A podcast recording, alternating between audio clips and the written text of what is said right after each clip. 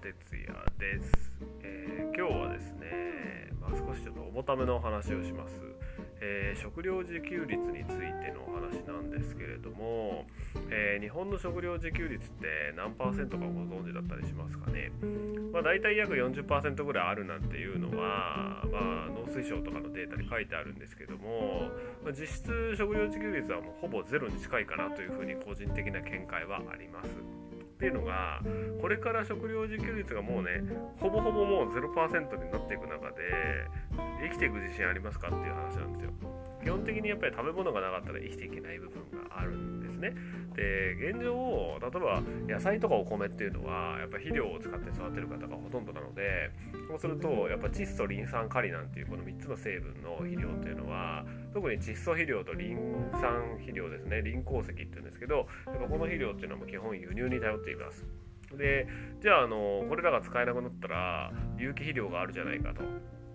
動物性堆肥と。でそういった配合飼料なんていうのも当然輸入している状況なんですね。でやっぱり農薬とか化学肥料っていうふうなもの自体も実は農薬の原液みたいなものはほとんど輸入されていると言われています。でましてや種自体も輸入に頼っている状況なんですよ。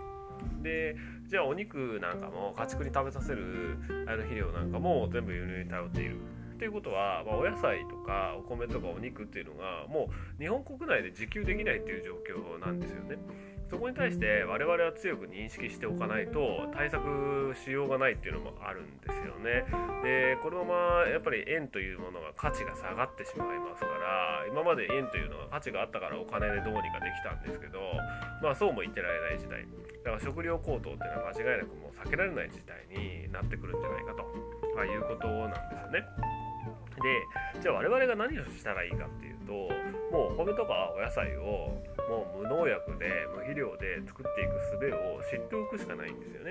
で、まあ、農家さんとつながるっていうお米農家さんと共につながっておくっていうのも大事なんですけどもやっぱりその観光的な農法で使ってない方っていうのはまあ少ないですからそう考えるとやっぱり確実なのは自分で作れるようにしてしまうっていうのが早いと思います。でそのための、えー、大豆とか、えー、そうですね野菜とか、えー、お米とか菜種とかそういう風なものを作れる土地を用意する探しておくっていうのは、まあ、絶対条件あります。で加えて種取りの方法ですね。自家採取の方法をやっぱり知っておくっていうことも、え大事かと思います。でもうここまで来るとですねもう生き残るためにすべきことっていう風なことなんですよ。もうお金があっても解決できなくなってきます。でさらに、えー、我々が使う調味料ですね。特に味噌とか醤油とかね。そういう風な和食に関するものは是非自分で作れるように、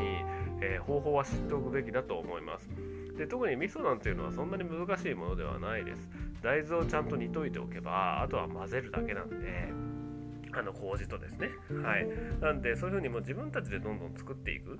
でそして国内の心ある人とつながっていく、つながりをしっかり大事にしていかないと、多分我々自身がもう生き残っていけない時代がやってくると思います。だだから、えー、国が私たちのお金とか健康とかねそういった食料をね守ってくれるわけがないんですよ残念なことになのでやっぱりあなた自身の身はあなた自身で守るということをね是非考えていただきたい。ということです。でまとめますと私たちがやるべきことというのはお米や野菜を自給できるように無農薬無肥料で育てること。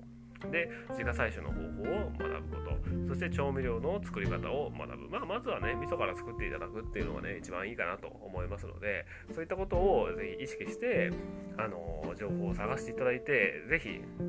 近くに学べるところがあるんであれば学びに行ってください、えー、で私もですねやっておりますのでよろしければ概要欄に貼っておきますので見てみてください。以上岸間哲也でした。